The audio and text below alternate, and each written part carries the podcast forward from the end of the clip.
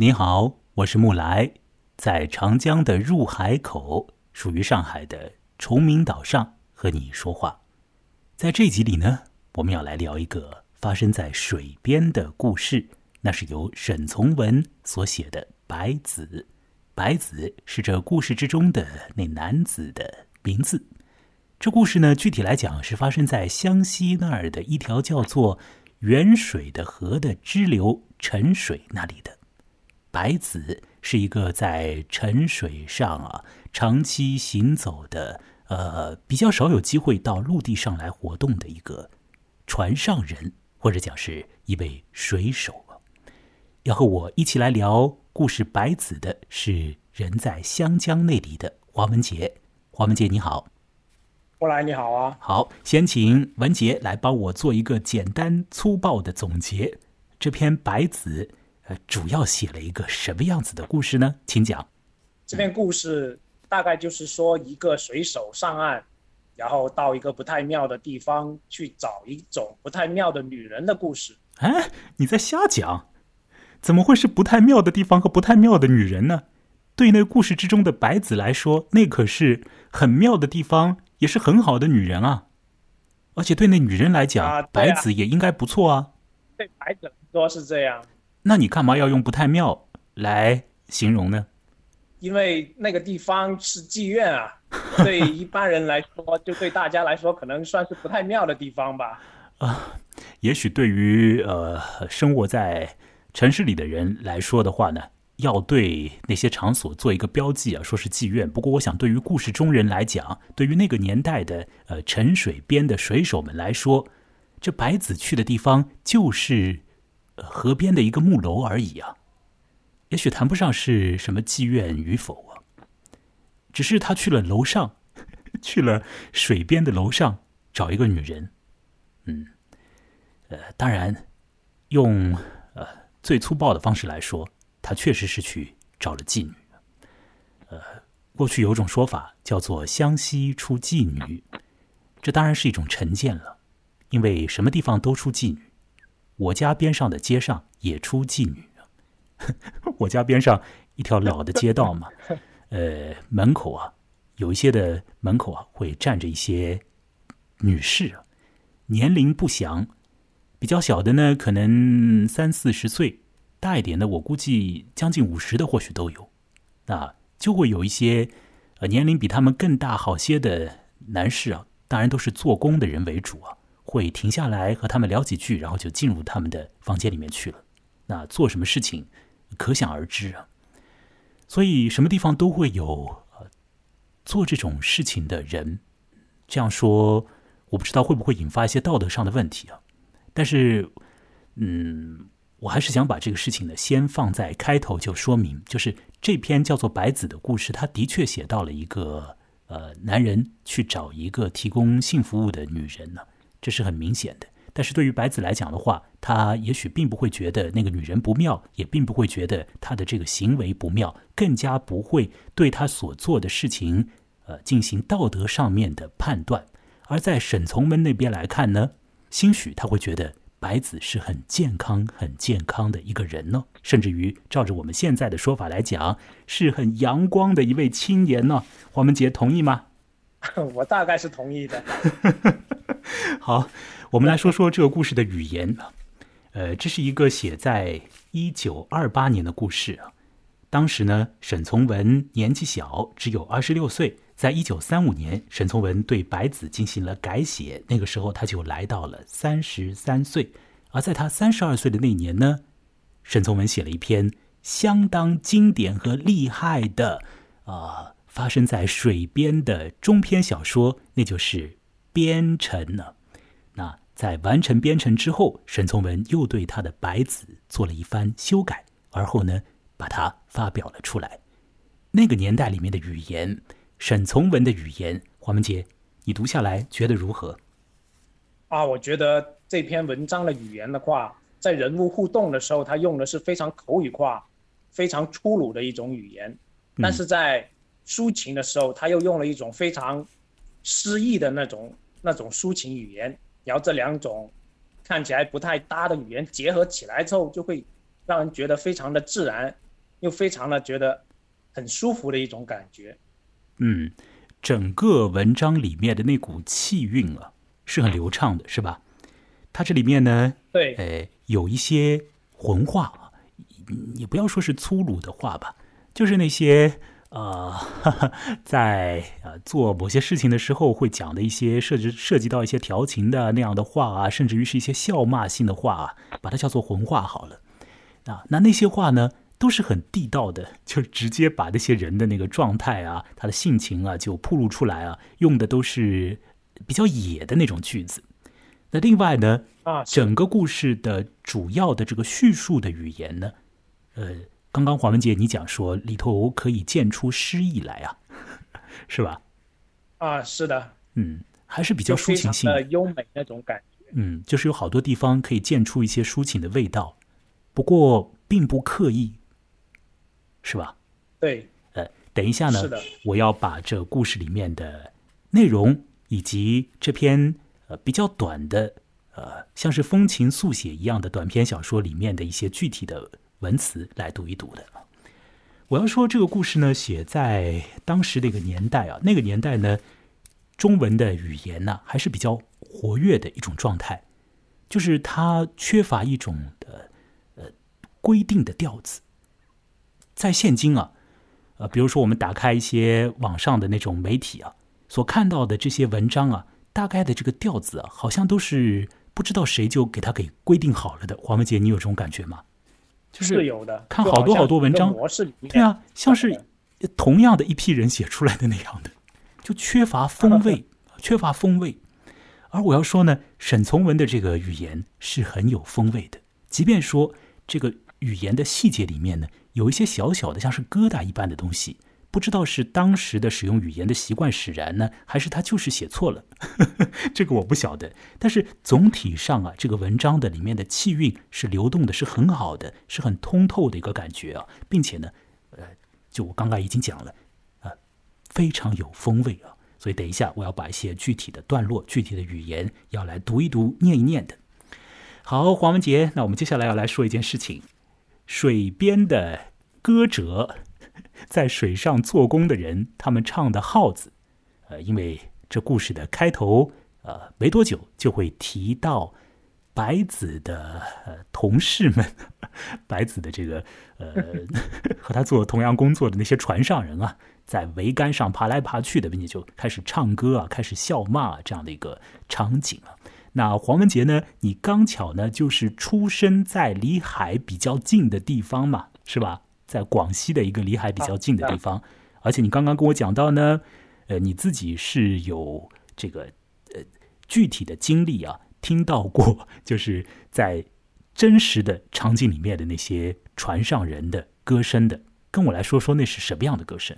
不一定是船上人，就是我家那边会有很多大量的外来，就是那种干苦力的外来人嘛，干苦力的时候都会唱歌，唱歌的时候你会发现这些。平常你看起来很粗鲁的那种嘛，光膀子又黑的那种男人，他们唱起歌来其实非常的好听，就是那种声音，就是他既有男性的一种力量的东西在里面，但是却又非常的温柔，就你就会发现，其实像这些，就是大家所谓的农民工嘛，他们心里其实有一块非常很柔软的东西，然后会很打动你，嗯嗯，然后我就听着这些从比较远的地方传来的那种。歌声嘛，哦，那那那种歌，呃，我我问一下啊，就是它还不是我们一般意义上的劳动号子吧？就不是什么嗯啊哈啊那样的，就是要去什么背东西啊、拖东西啊那种，那时候唱的那种给给力的那个歌，是应该就是他们平时唱的一些像是小调啊那样的，就自己自己唱着玩的，一些小调，一些比较流行的一些歌嘛。哦，嗯，他们唱的就是流行的歌，但是嗯，就是你的意思是说他们。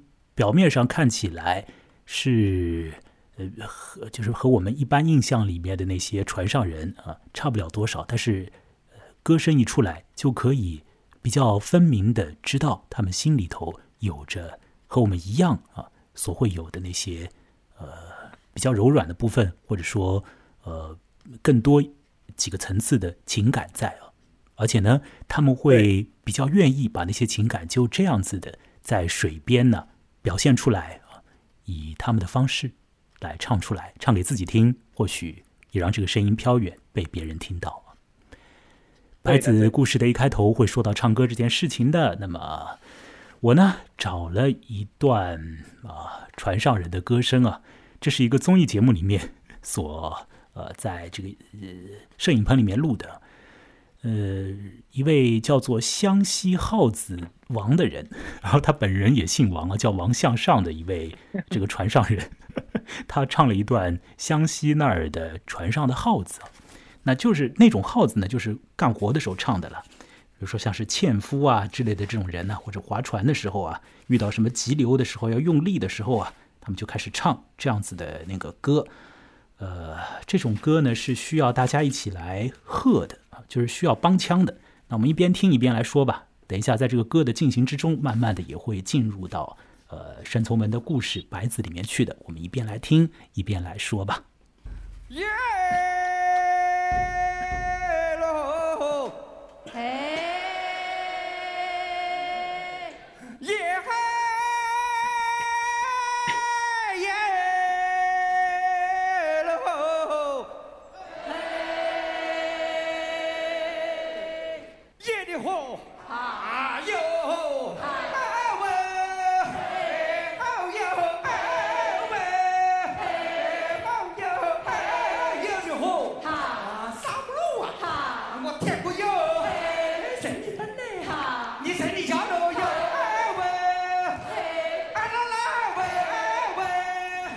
王文杰，这样的声音和你在海边所听到的不太一样吧？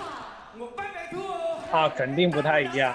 我当时听的应该算是独唱，或者就是一两个人唱这样。啊，这是在呃这个摄影棚里录的啦，就是帮腔的都是现场的那些呃观众了。嗯，我刚刚也讲了，就是这种歌是就耗子了，是在工作的时候唱的。那么你看，你你你可以听啊，就这个声音越来越急了。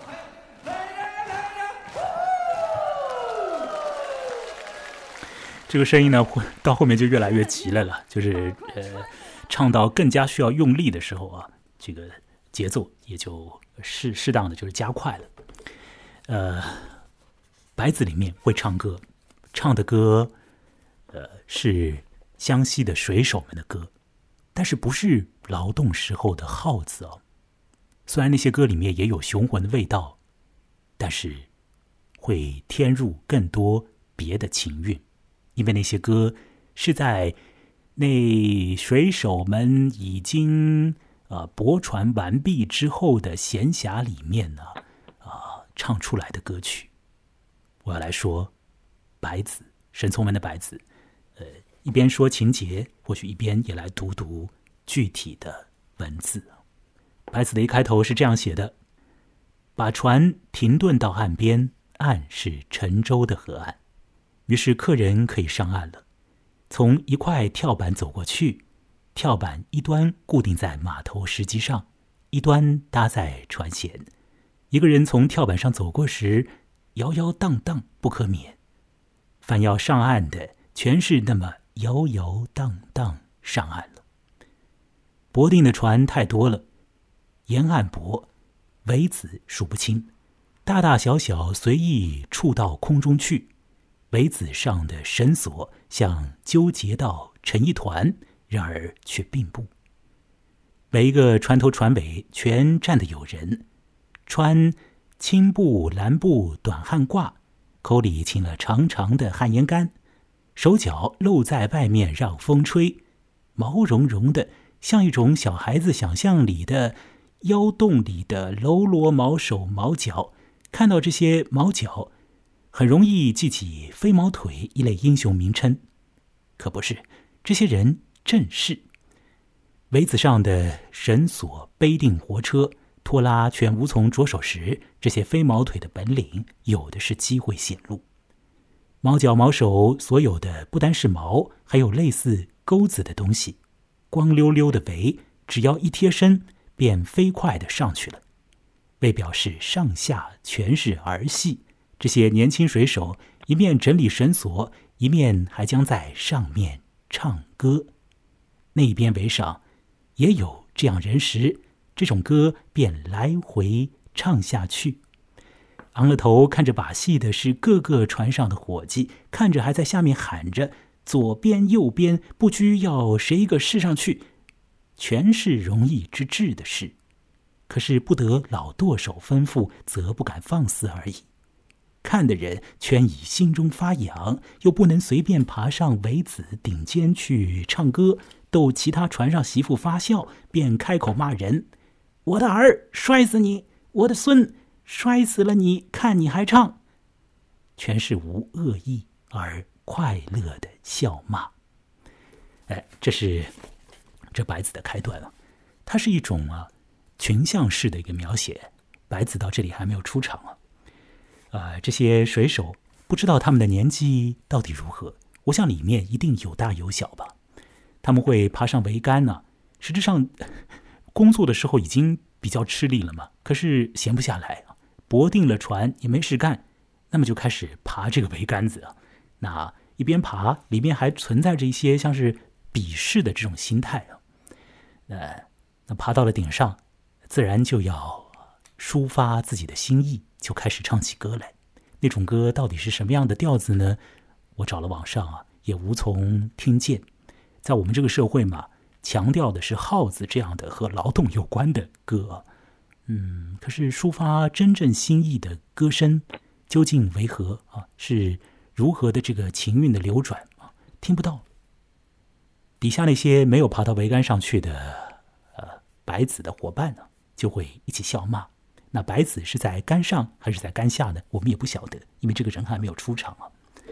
那这个文章里面讲说，嗯，这种歌的调子啊，这种歌里面所唱的呢，会从一枝花唱到众儿郎。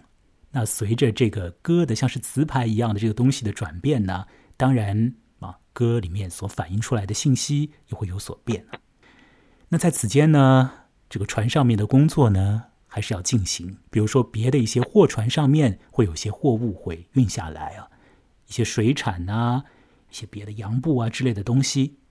这个时候呢，在岸上面的一些富人家就会跑过来去收拾搬运这些远道而来的货物。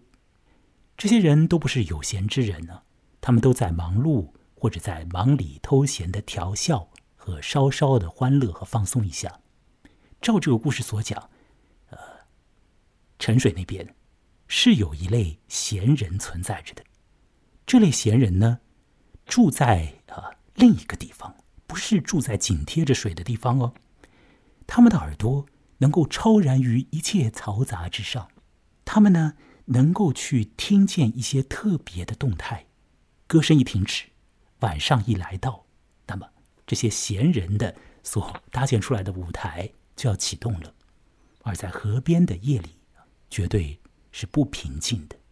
我想沈从文在这儿所说的所谓的这些闲人呢，大概就是指我们现在的一般所谓的，不好意思，我要说就是妓女啊，大概就是这样的一些人士啊，呃，他们提供某些服务啊，那到了夜里，他们不闲了，他们要开始等待必然会上门的人。到了这个地方，沈从文笔下的白子依旧没有出场。沈从文开始介绍船上人和陆地上人，或者讲城市里的人的某些不一样的性情特质。那沈从文说呢，船上人的心情啊，若必须勉强来分出几类的话呢，那么这种分类的方式啊，要另做安排，不能够照着城市里的那些人的呃心态的分类方法去分的。比如说，船上人的快乐与否是比较简单的，吃的东西好一点，吃到牛肉而不是酸菜就开心起来了。那这个船泊靠的位置好一点，不是在半途搁在那里，而是有一个口岸去靠，他们就很快活了。就是这样的，他们的喜乐来的是很直接，呃，甚至于是有点简单的。直到这个时候，白子才要随着这个雨水的降下而出现在。文章之中，沈从文讲，嗯，有一个人上岸了，那这个人呢，啊，是白子。我来读啊这个故事里面的原文啊。白子日里爬苇子唱歌不知疲倦，到夜来还依然不知道疲倦，所以如其他许多水手一样，在腰边板带中塞满了铜钱，小心小心的走过跳板到岸边了。先是在泥滩上走，没有月，没有星，细毛毛雨在头上落，两只脚在泥里慢慢翻。沉泥腿，快也无从了。目的是河街小楼红红的灯光，灯光下有使白子新开一朵花的东西存在。我读下去啊。灯光多无数，每一小点灯光便有一个或一群水手。灯光还不及塞满这个小房，快乐却将水手们胸中塞紧。欢喜在胸中涌着，个人眼睛皆眯了起来，杀喉咙的歌声、笑声从楼中溢出，与灯光同样，意境上岸无前守在船中的水手耳中、眼中时，便如其他世界一样，反映着欢喜的是诅咒。这里面的意思是说，那些没有办法。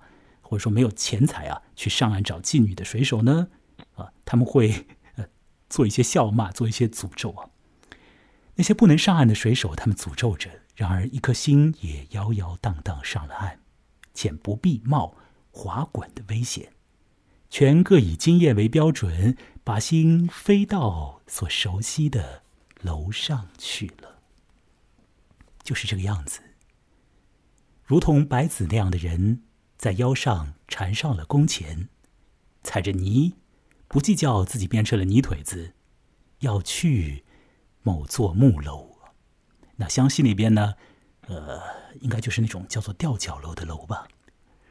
要去那里，要找他所中意的一个女人。接下来这个女人会出场的。我们虽然不知道这位妇人到底呃是何样子啊，年龄几许，不过我们可以明明的晓得，那就是。白子是惦念这个女人的，就是，呃，他是有目的的，他就是要找她，他并不要找别的女人呢，他就是要找这个女人。而那个女人呢，好像也预备好了，白子随时都会来，但不晓得他具体何时会到啊。那些没有办法去找女人的人，留在船边的男人，心思也不会停下来。既然已经进入到了夜里的河边的氛围里。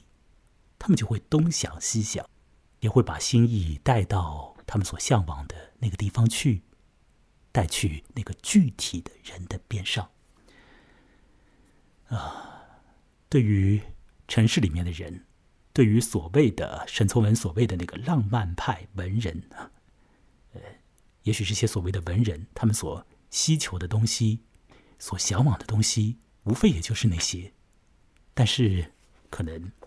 呃因为种种的限制，没有办法像白子以及白子的同事们那样的明快畅达的去付诸行动，或者在脑子里面那么样舒服的去想啊。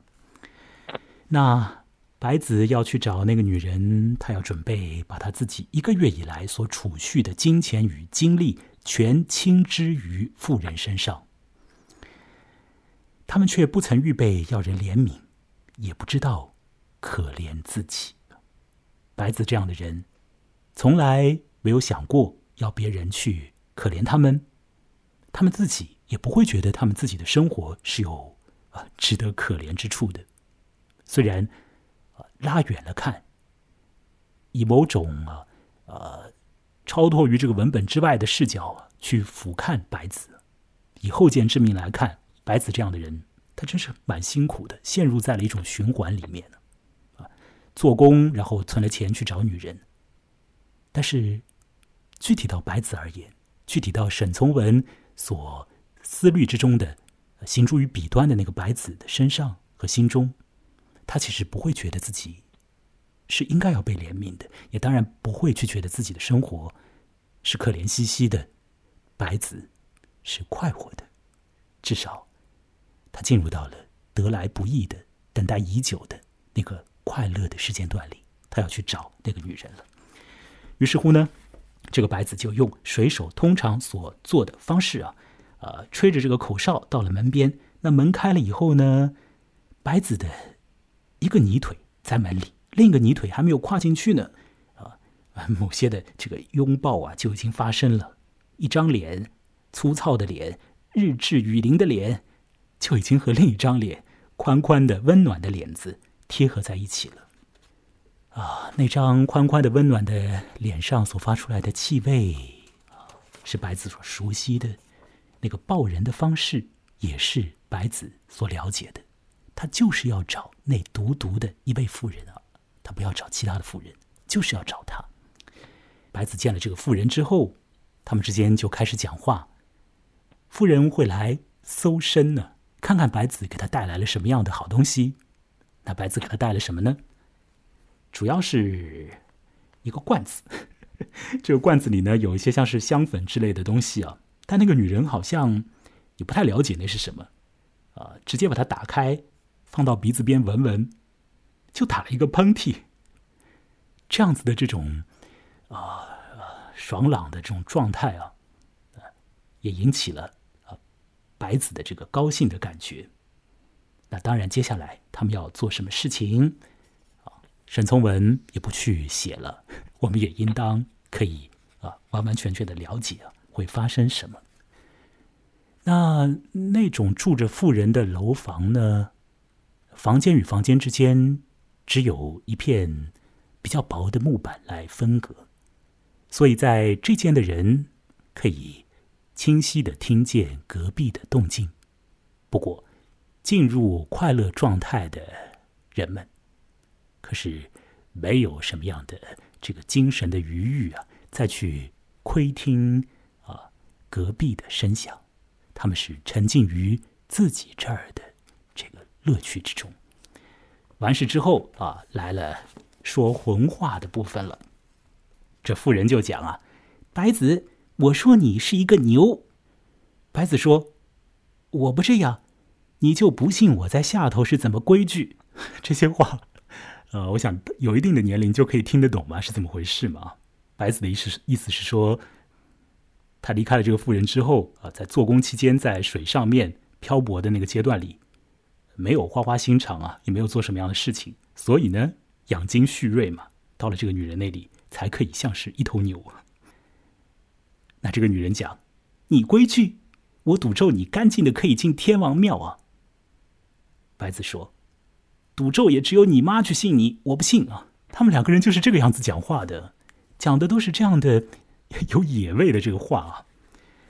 那接下来啊，他们继续互相的亲热亲热，比如说白子会去咬咬那个妇人的下唇啊，咬咬她的膀子啊之类的。这个样子的白子，如同一头牛的白子，会抱着女人咬东咬西的白子，可不是别的白子哦，朕就是。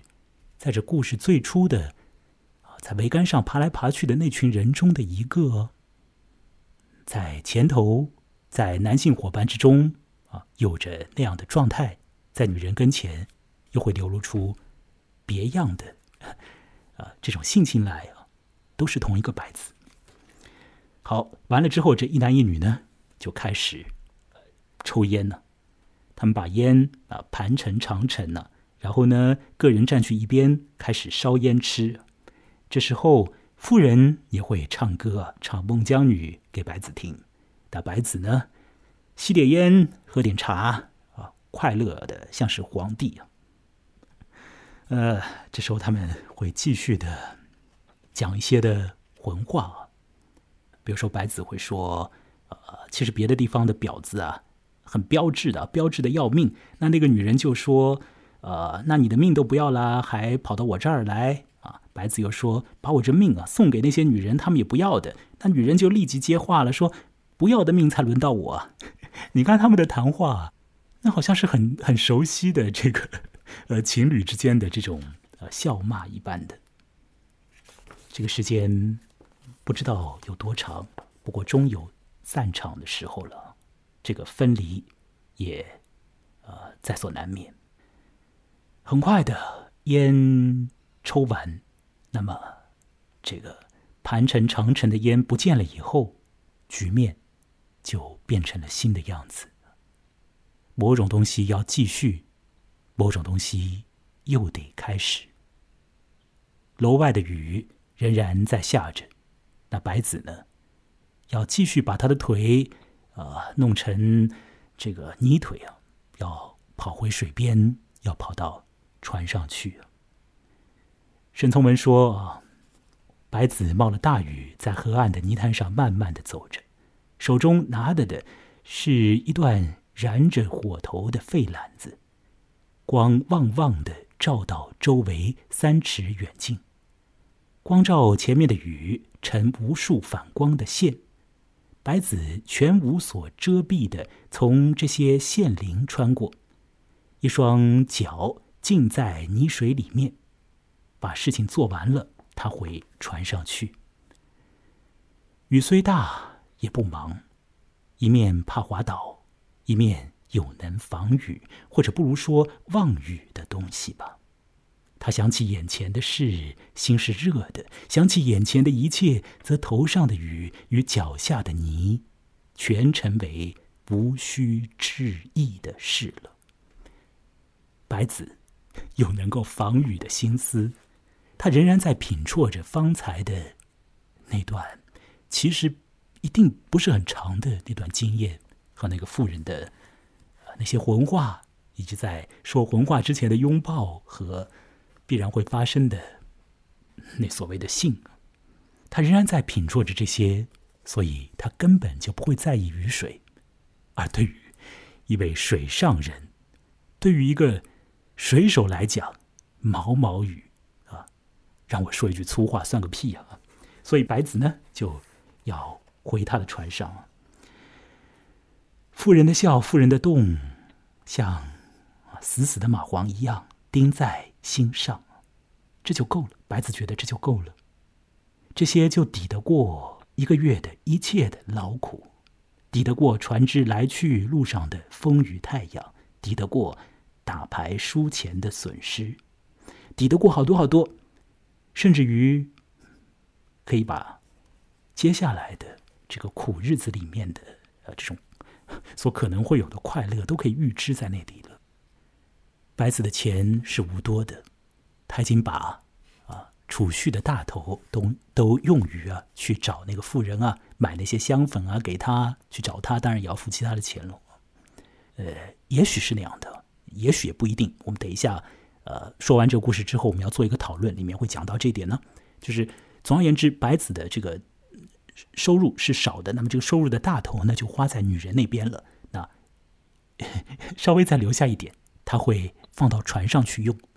那船上能干什么呢？能做什么样的交易呢？能赌博，在船上他留一点钱啊，去赌来赌去的，来去使得那种辛苦的日子里面呢，多一点点的快乐。就是这样，白子就是这个样子啊。到了最后的时刻，白子会开始哼一些新的调子，而我也要来开始放一段新的歌曲啊。这是一段民谣啊，这段民谣的名字就叫做《沅江》啊。这个这个水呢，沅沅水呢，沅江呢，就是这个呃。沉水的这个主要的这个河流啊，沉水是它的分支了。来听这个民谣，一边听民谣的开头的这个音子啊，一边我来读沈从文的《白子》的最后两段。轻轻的唱着《孟姜女》，唱着打牙牌。到的跳板边时，白子小心小心的走过去。预定的十八摸便不敢唱了，因为。老板娘还在喂小船老板的奶，听到哄孩子声音，听到损奶声音。沉舟河岸的商船各归各邦，驳船原有一定地方，各不相混。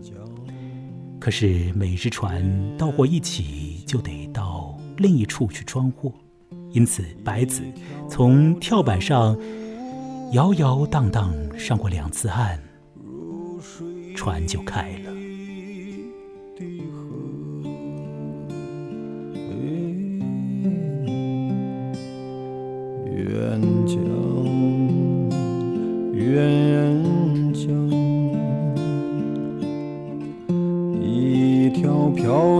就像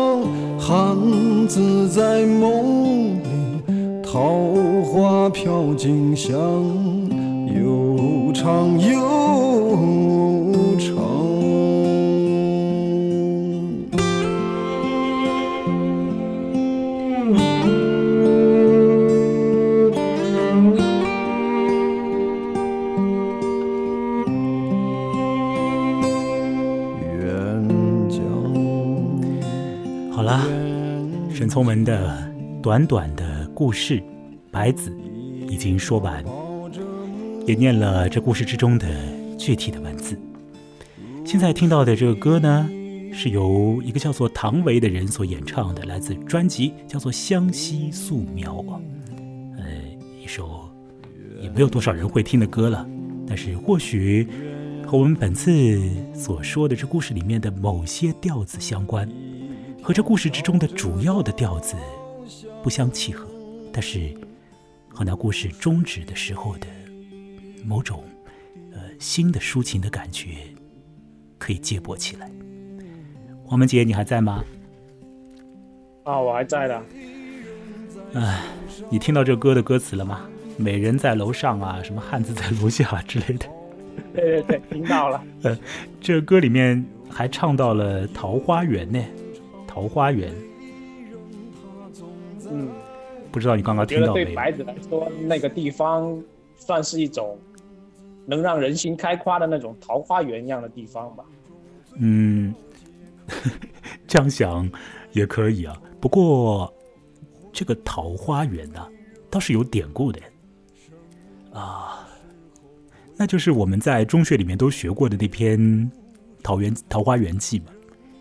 嗯，那篇文章里面所记到的那个桃花源呢，在中国各地呢，好些地方都会说啊，这个桃花源在我们这儿，在我们这儿。那也有一种说法是说，桃花源就在湘西的地界里。啊，这种说法还是蛮多人会采信的一种说法，所以湘西那边也就会和桃源相关联起来。那是一种有别于北方的呃正统文化的或者正统汉族文化的那种呃地方，在那里可以寄托很多别样的呃心中的所愿和所欲。远水那儿，有的人说就是桃花源。呃，《桃花源记》影响了蛮多人，而沈从文的故事，沈从文的文笔，沈从文所塑造的那个湘西，我想也定然影响了太多太多人。即便说许多人都没有好好的看过多少篇沈从文的具体的作品，但是呢，嗯，肯定多多少少的知道边城，知道那个在水边摆渡啊，等待着人人来，觉得那个人明天就要来，但也可能永远都不会来的翠翠。知道其他发生在水边的一些水手们的那种啊有野性的、有活力的生活状态，知道远水的流淌啊，可以带动一些心里面的呃别样的东西。那呃，文学会创造出来一个呃别致的世界。呃，我这儿找了一个材料，这个材料呢是沈从文所写的《湘行散记》里面的一篇，它的标题就叫做《桃源与圆州》。这个桃源呢，当然也就是我们刚才所提到的那个桃花源的这个意思。这个《湘行散记》呢，应当说呢是在什么时间呢？是在一九三几年的时候啊所写的。当时的时候呢，应该是写在这个就是呃，一九三五年之前，一九三四年吧，呃，沈从文从城市里啊，或许是从上海吧，去了老家湘西那儿啊，那么一路过去啊，心中有所想啊，眼中有所观啊，呃，也听到了好多亲切的语言啊，他把这些东西呢记录下来，通过书信的方式呢寄给呃他的太太，也是他永远的缪斯，就是呃张允和。那这个桃源。与圆周是其中的一篇呢，这个里头呢，大概的这个意思啊，这篇文章的大概的意思是在说什么呢？呃，是一种就是很多文人雅士啊，你心中啊会有一种桃源的这个梦幻嘛，啊，会建立起你的一番的想象嘛，然后你带着这样的这种想象啊，呃，你好像会要去寻找一个地方，想要去有一种什么样的寄托，可是呢，呃，这种追寻呢，这种想象啊。真的还不如真正的那个桃园那边的人的那种水手啊，那种水边人啊，甚至于像是水边的那所谓的妓女啊，他们的那个样子的自然，呃，那样的这种呃畅达，呃，所以这个桃源与圆周也好像有那么一点点在说，呃，当时的时候的城市里面的那些文人呢，心思意念已经有一点点的。变得有一点点的不自然了，而在老家那边，在湘西那个世界里的人，却有着他们的啊这个自如的一面，有着许多白子，也有着许多如同陪伴白子的那位妇人一般的呃人呢存在着。好，王文杰，我们接下来开始随便的聊一些东西吧。我知道，好啊，呃，你对于。呃，辛苦的男人去找女人这件事情是颇有一些具体的感想，甚至有一定的 经历的。也许我要说，你的一位朋友经常去找，加一个这样的说明：你的一位朋友哦，你的那位朋友到底是谁？不太清楚，但是嗯，有一些的经历啊，那就请你来说说看。呃，这些现实里面的事情和这个文章啊结合起来。呃你有什么感觉要说的吗？首先就是想说一点哦，就是那位朋友吧，曾经也说过一些流传的话嘛，就是去那些地方会流传的一些话嘛。因为啊，出来做这一行的话，像好像是四川女人啊、湖南女人，或者是一些东北女人比较多嘛。然后就有一种这样的说法嘛，叫做湘女是要情。就是说，湖南那边的出来做这一行的女人，她们很重视这种情谊的。然后四川女人的话是要钱，可能就是会更在意钱财。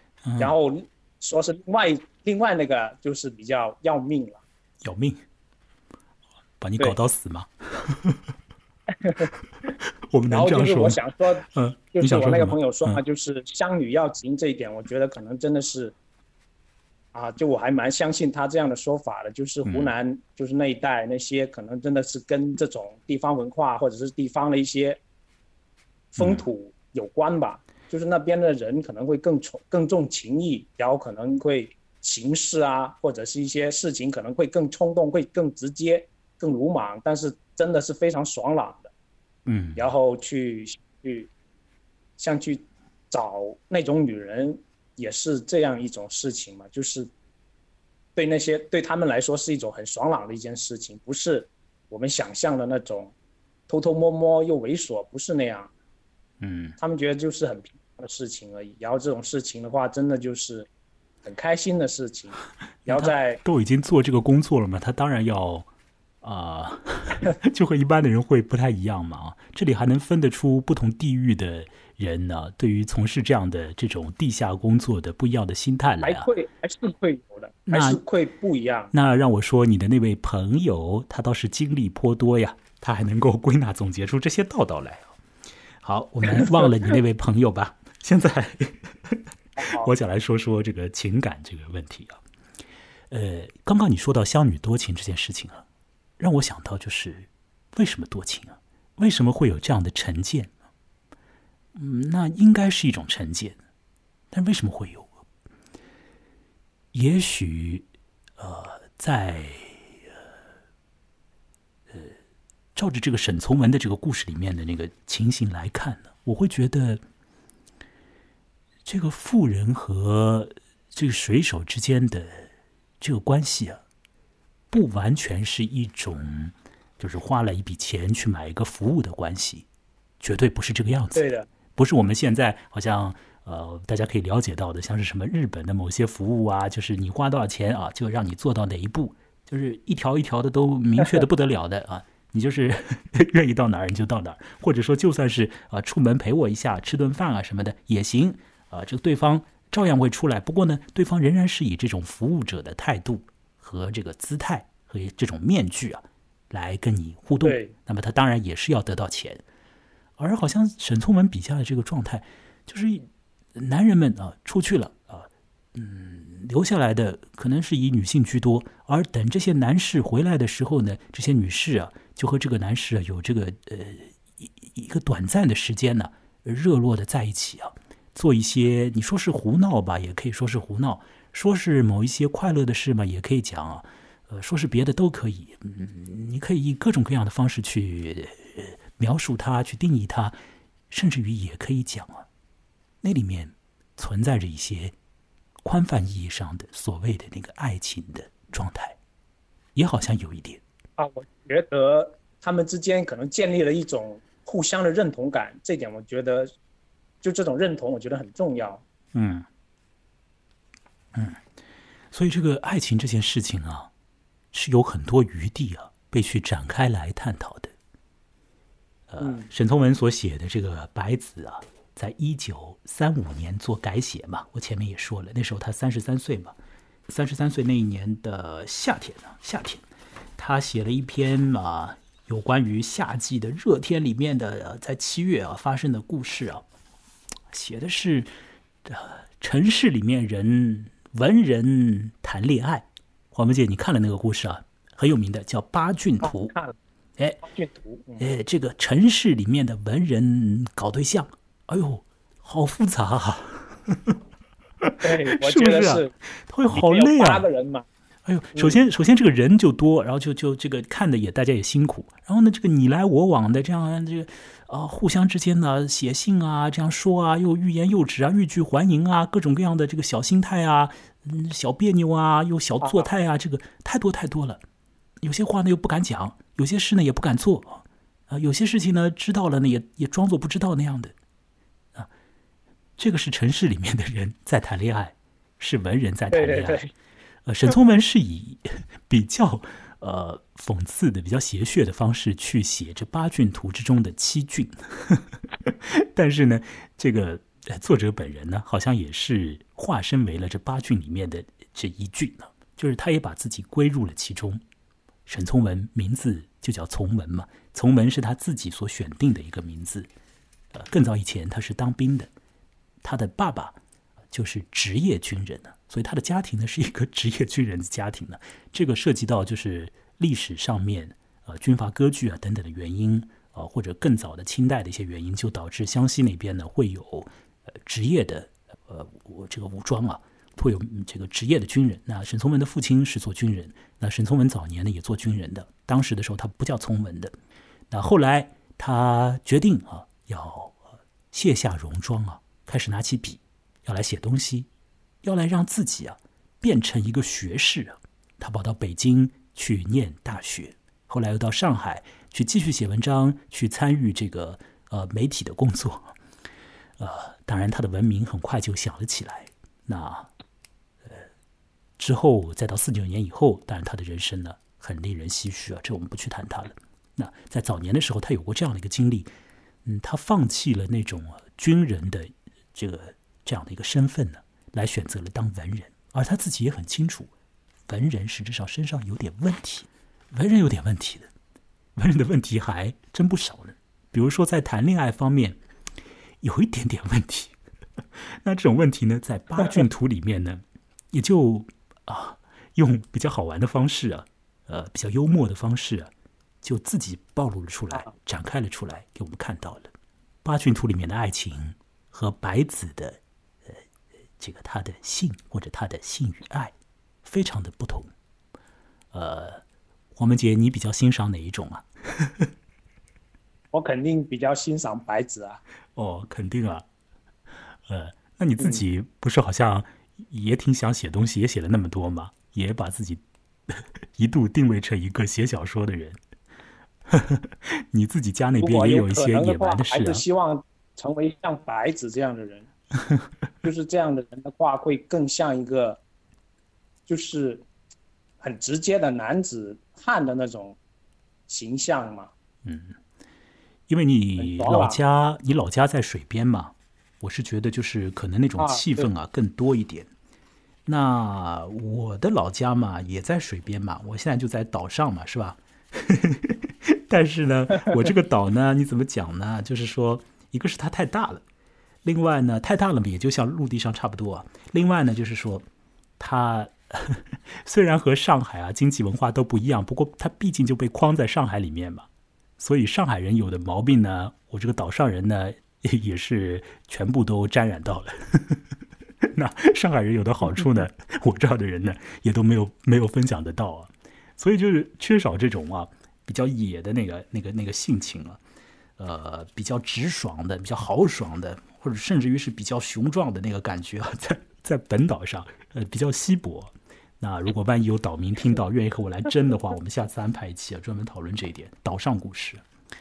呃，我是觉得在在海边呢，尤其是在海边呢，我这个这个岛边是江水了，是长江水了。如果是在海边的话。嗯，那也许更是另外的一种气象啊，可以感觉到更多的那种啊，一般意味上的这种自由的感觉吧。当然，这个自由里面也一定要承受很多，也要有很多代价要去付啊。就像是在这故事的最后，沈从文对于呃这故事的这个调子啊，也有了一定的这个转变呢。呃，就出现了一些出现了一些小的那个伤感的那个调子，所以我放的那个民谣的音乐呢，也是有点 有点有点那个像是忧愁那样的感觉。呃，我们现今社会里面，好像抒情的氛围啊是很多的，太多了，有太多人会陷入到那种抒情的漩涡里面去啊。嗯，但是像沈从文这样的。既有啊其抒情的一面，同时又把一些比较质朴的、比较自然的、比较真诚的那种东西，比较活络的东西，比较野的啊，比较有这种风味的东西啊，这个袒露出来的，那好像还有点少，有点缺欠呢。好，黄文杰的这个音频呢断掉了，我再和他连一下。我们的时间呢也已经不多了，等一下我们来收个尾啊。好了，黄文杰回来了。现在呢，我们的时间呢，啊，剩下也不太多，大概有五分来钟的时间呢。呃，来说一个现实之中的有趣的事情，也是由沈从文所记录下来的。呃，是来自于他的那本《湘行散记》啊，这个随笔集之中的一篇，名字叫做呃。陈河小船上的水手里面的一个记录啊，陈河小船上的水手，这是那个散文的名字。而我们前面所聊的那位白子呢，他就是陈河小船上的水手。哦，这沈从文呢记录到啊，他自己作为乘客，乘上船在陈河上游的时候呢，有位小水手好像流露出来了要去边上的。这木楼里面找女人胡闹一下的那个心思啊，那啊，沈从文就给了他钱，让他去玩。结果呢，比较早的那个小水手就回来了。嗯，他其实没有去找女人，反而是跑到水果铺里边买了一些水果回来啊，去反过来招待那个船上的乘客，也就是沈从文呢。你可见到这个小水手的性情啊，呃，实质上也有别的面相。虽然说他很想去找女人去胡闹，不过他好像也看出这个沈从文比较关照他，所以他愿意啊，就买一些水果就回来啊。那沈从文就和这个小水手呢继续聊下去啊，聊了很久啊，聊到夜里，那也聊到了说，嗯，在这个城河岸边呢，有着许多的妇人在从事啊，不好意思，我直接说就从事妓女的工作。那么这些妇人的年龄呢，呃呃，实际上跨度还蛮大的。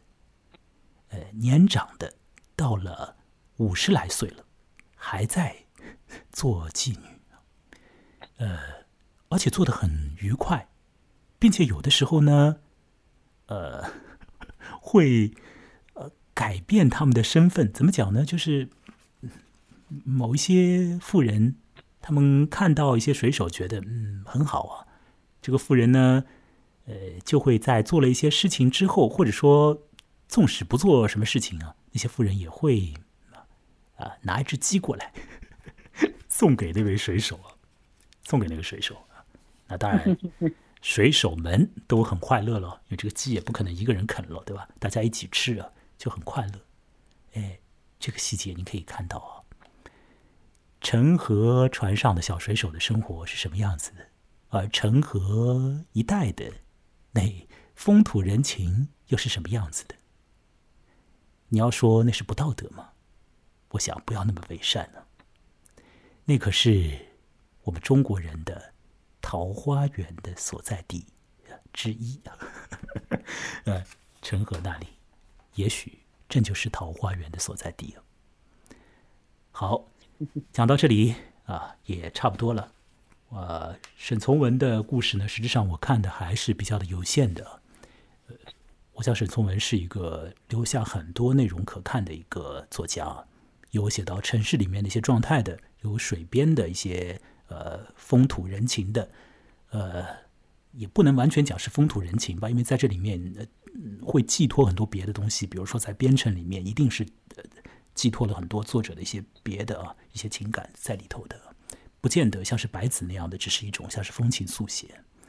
那还有他啊更加呃晚期一点的东西啊，那就很让人唏嘘了，因为这个时代变换以后，个人的志愿你就要靠边站了。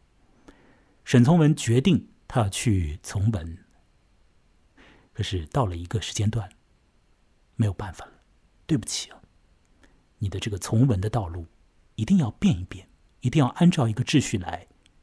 呃，非常令人唏嘘的，沈从文就在他人生的后三十年里面，没有办法，也不去写小说了。那他开始去写别的东西，做别的事，很多或许都是被动的。呃，甚至于，他曾经决定去死。